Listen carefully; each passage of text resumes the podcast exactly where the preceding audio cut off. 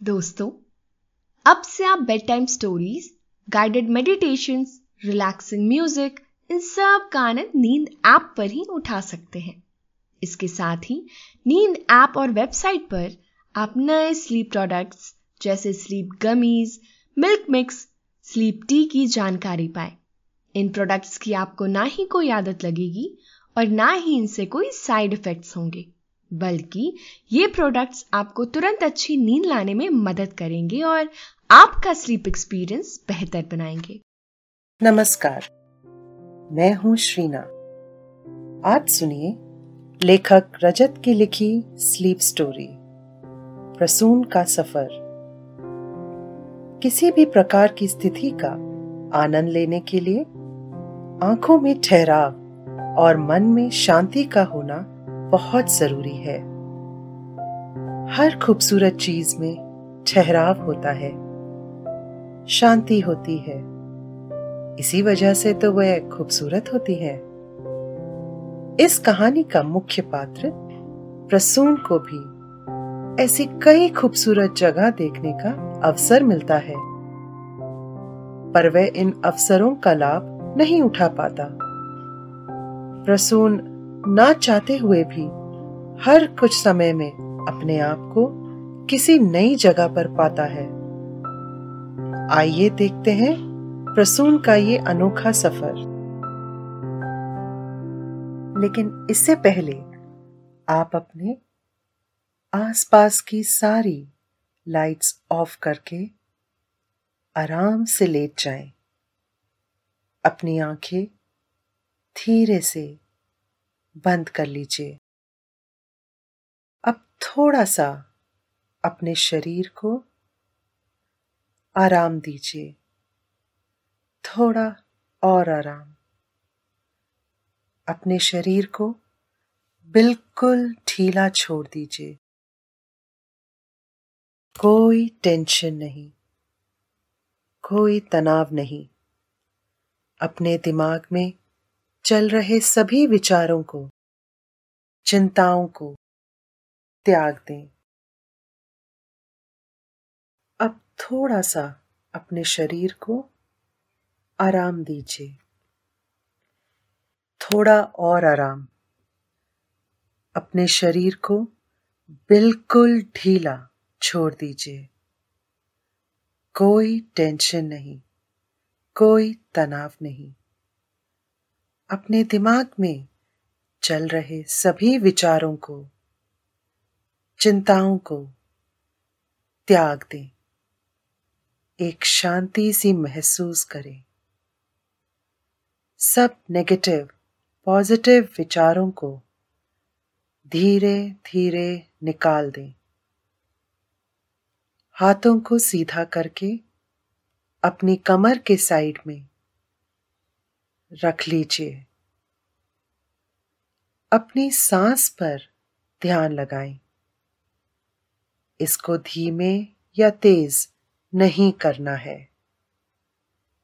बस ध्यान देना है कि कैसे वो आपके नाक गले में होते हुए फेफड़ों में आ रही है।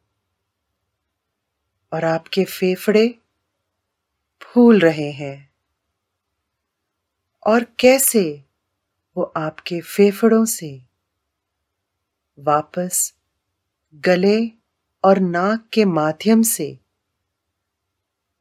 वापस निकल रही है। और आपके फेफड़े थोड़े सिकुड़ रहे हैं। मन शांत। एकदम शांत होता जा रहा है। आप बहुत अच्छा महसूस कर रहे हैं।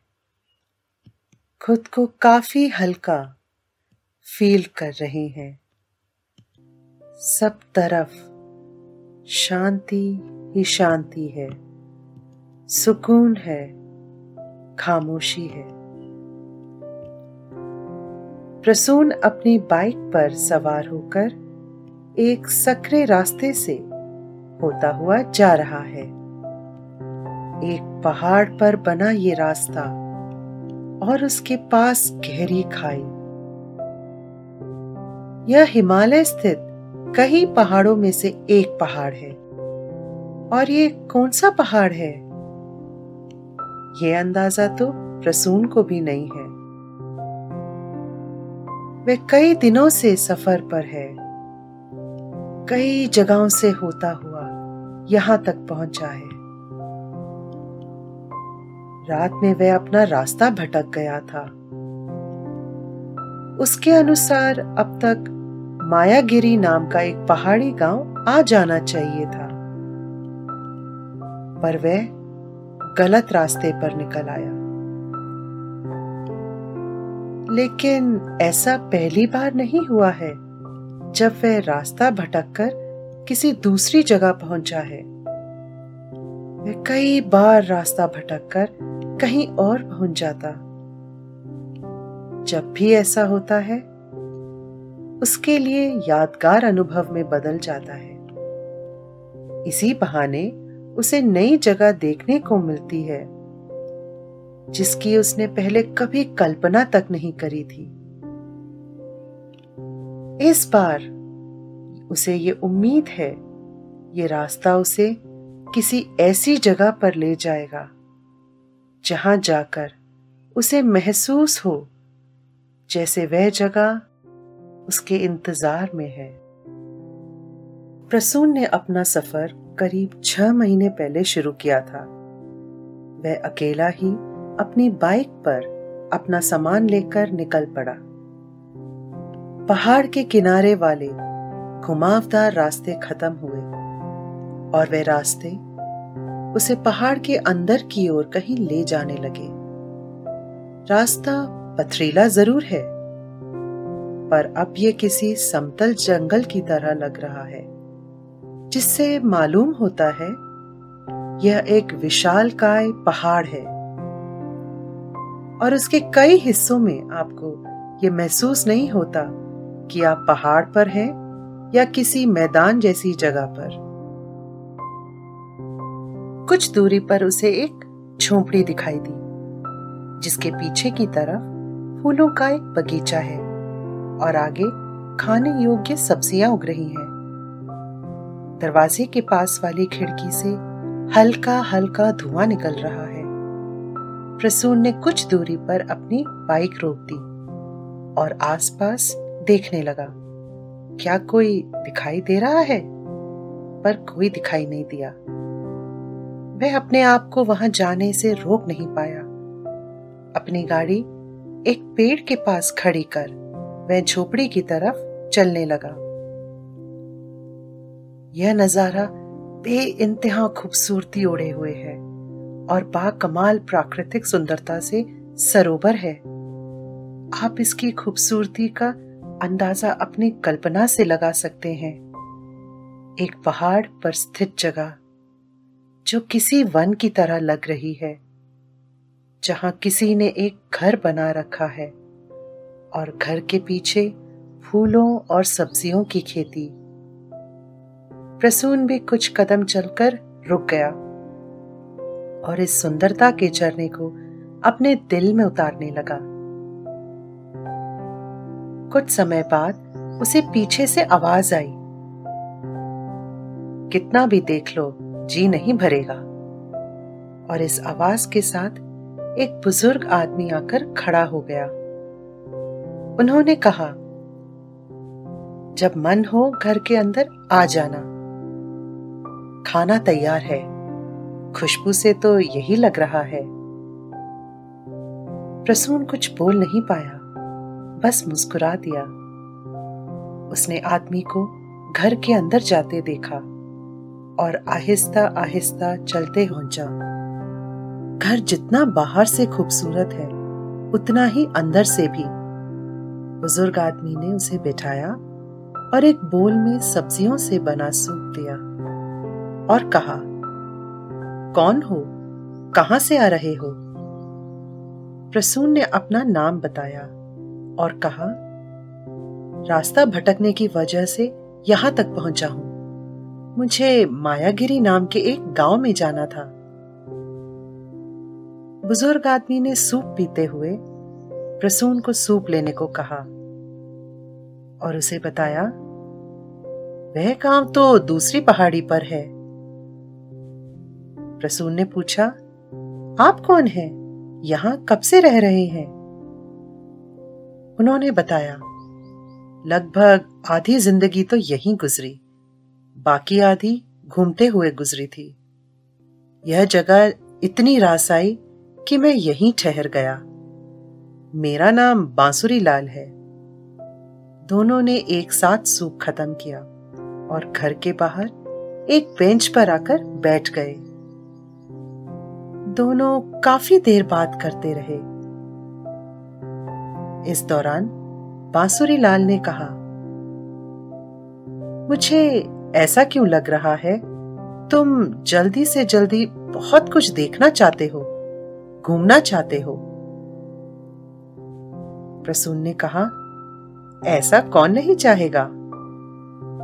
बांसुरी लाल ने कहा, जिसे ठहराव पसंद ना हो ठहराव ज़िंदगी में बहुत ज़रूरी है।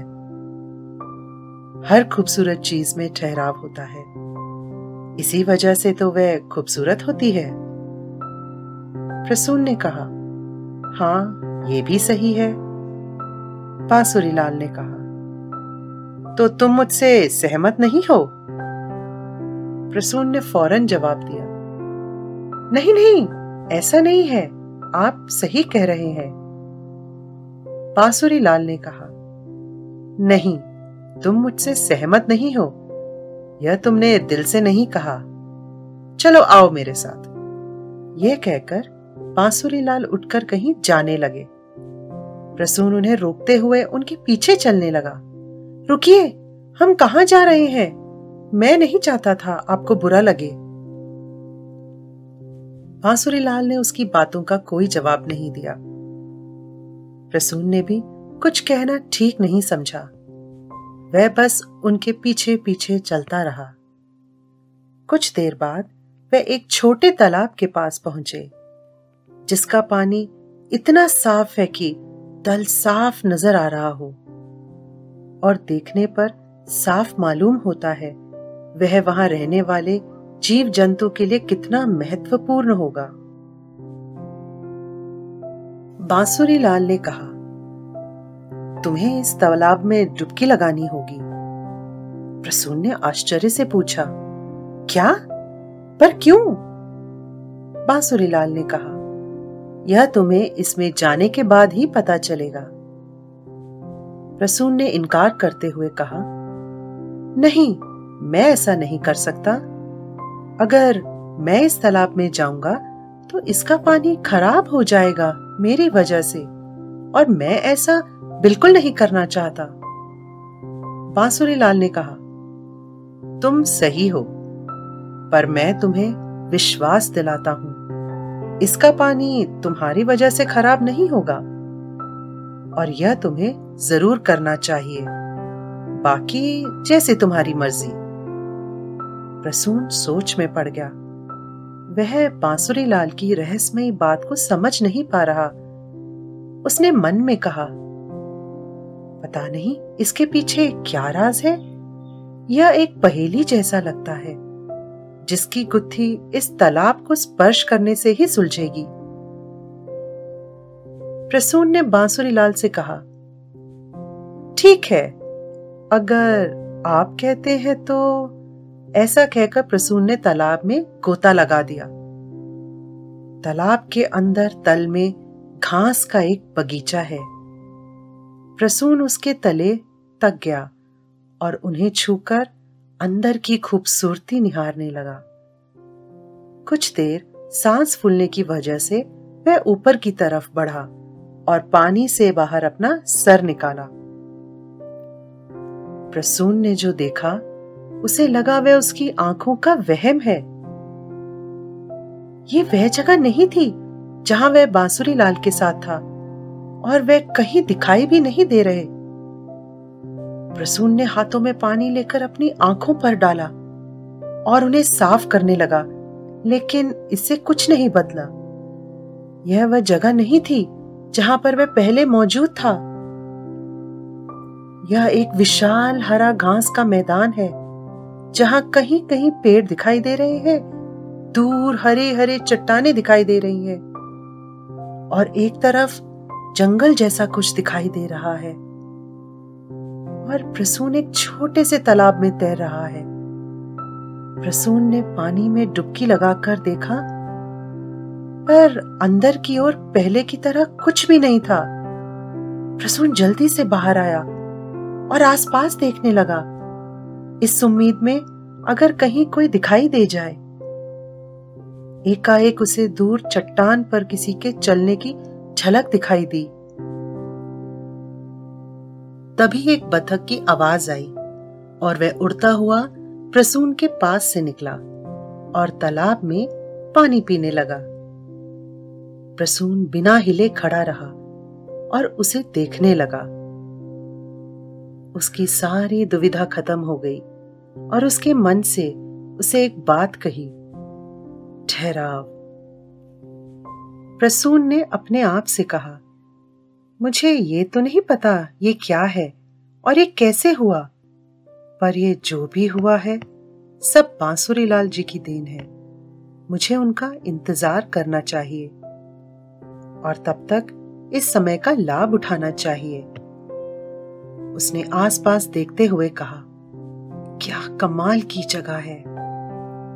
बतख ने पानी पिया, प्रसून की तरफ़ देखा और उड़कर प्रसून के सामने हवा में आकर ठहर गया। बतख के पैर पर एक घड़ी किया गया कागज़ बंधा हुआ है। प्रसून बतख को विस्मित होकर देखता रहा। उसकी नज़र उस कागज़ पर गई।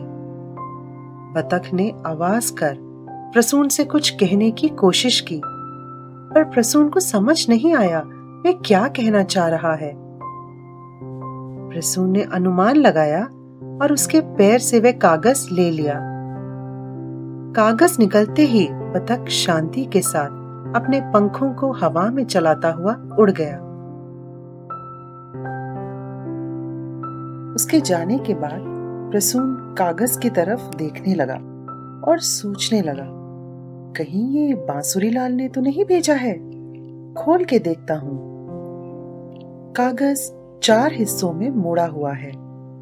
प्रसून ने उसका एक हिस्सा खोला और रुक गया। उसके दिमाग में ख्याल आया। कहीं ऐसा ना हो, इसे खोलने के बाद मैं कहीं और चला जाऊँ, जैसे मैं यह इस जगह पे आया था। इस ख्याल के साथ प्रसून रुक गया। और उसने मुस्कुराकर कागज़ की ओर देखते हुए कहा, ऐसा नहीं होगा बांसुरी लाल जी, पहले मुझे थोड़ा घूमने दो। पता नहीं आपने किस खूबसूरत जगह पर मुझे पहुँचा दिया है। उसने इधर उधर अपनी नज़रें घुमाते हुए कहा, वैसे मैं गलत भी हो सकता हूँ, पर अगर सही हुआ तो?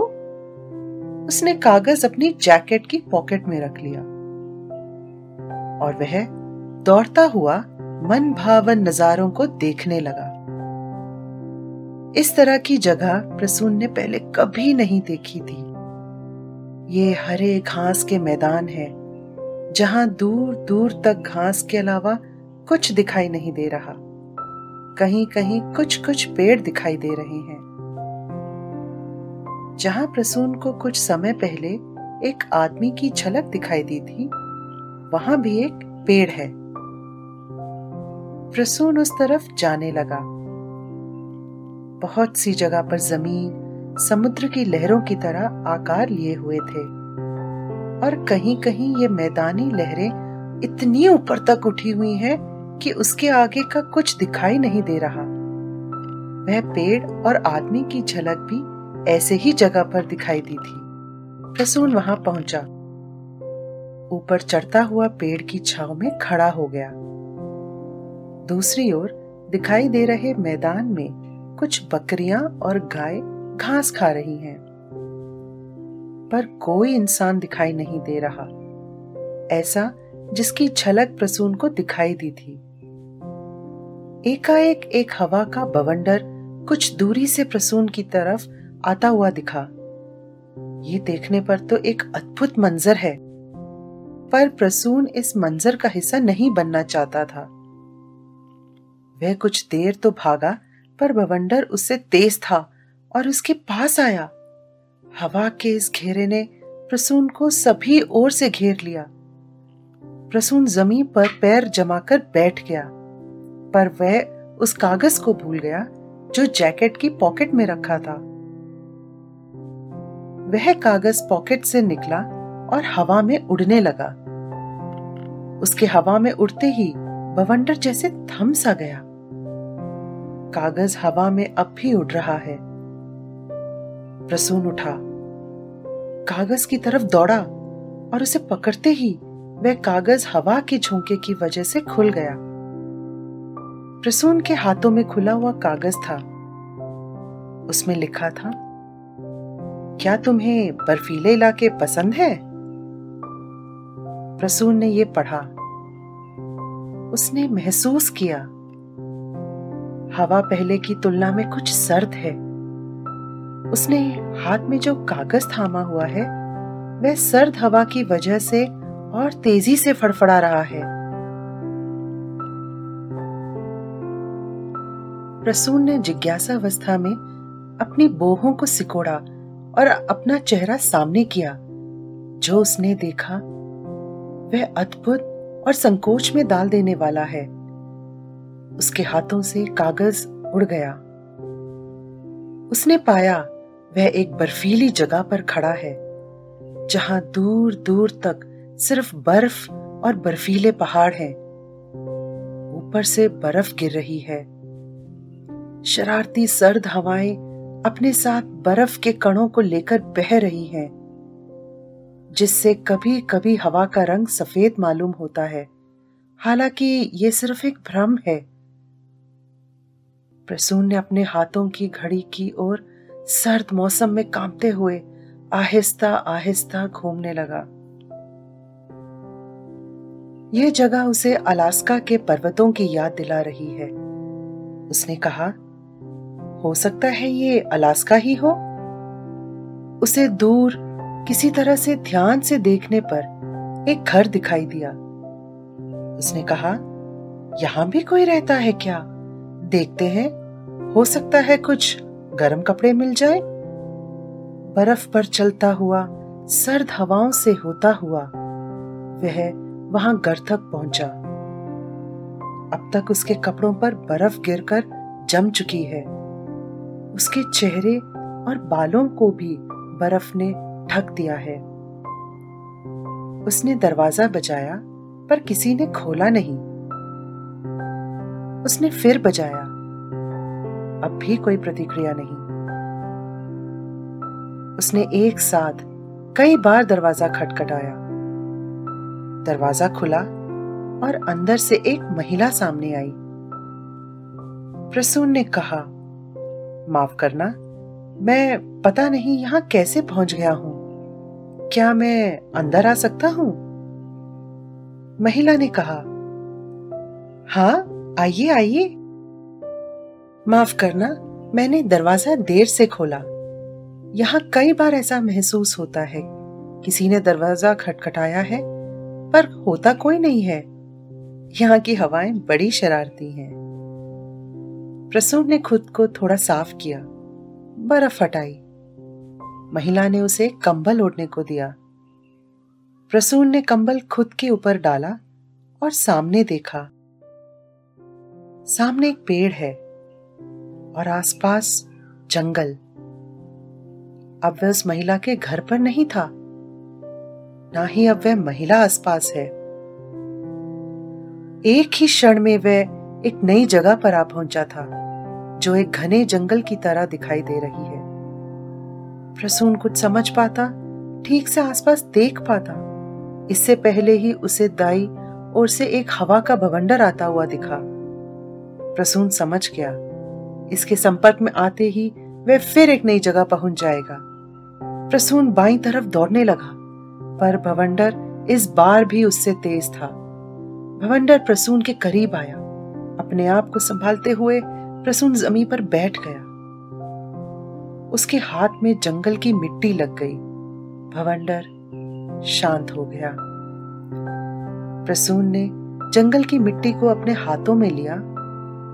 मिट्टी पलक छपकते ही रेत में बदलने लगी और उसके हाथों से फिसलकर ज़मीन पर गिरने लगी और जंगल की ज़मीन रेत में बदल गई। प्रसून ने आश्चर्य के साथ अपना चेहरा सामने किया और देखा वह रेत के मरुस्थल पर है। वह खड़ा हुआ। निसंकोच, ये कमाल का नज़ारा है, पर यह होश उड़ाने वाली परिस्थिति भी है।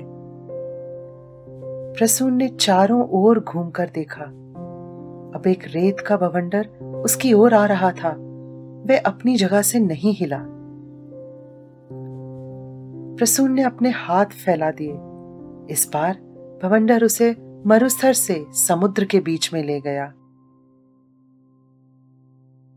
वह एक लाइफ बोट पर खड़ा है।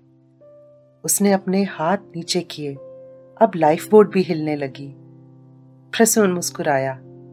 उसने कहा, मैं जान गया बांसुरी लाल जी, आपने मुझे इतनी जगह भेजा, पर मैं किसी भी जगह का ठीक से आनंद नहीं ले पाया। मैं जान गया, ठहराव कितना ज़रूरी है। ज़िंदगी में भी। हज़ारों शार्क समुद्र में गोते लगाने लगी। प्रसून ने अपनी आँखें बंद की और पानी में गोता लगाया। आँख खोलने पर उसने पाया, वह समुद्र के तल तक आ गया है, जहाँ घास के मैदान है। सांस लेने के लिए वह फिर से ऊपर की ओर आया और पानी से बाहर निकलकर अपनी आँखें साफ़ की। उसने पाया, सामने बांसुरी लाल जी खड़े मुस्कुरा रहे हैं। और वह छोटे और खूबसूरत तालाब में तैर रहा है, जिससे किनारे पर एक बतख पानी पी रहा है। रात के तकिए पर आप सुकून की चादर ओढ़े सो रहे हैं। नींद हवाओं में बह रही है। आपको नींद आ रही है। शुभ रात्रि।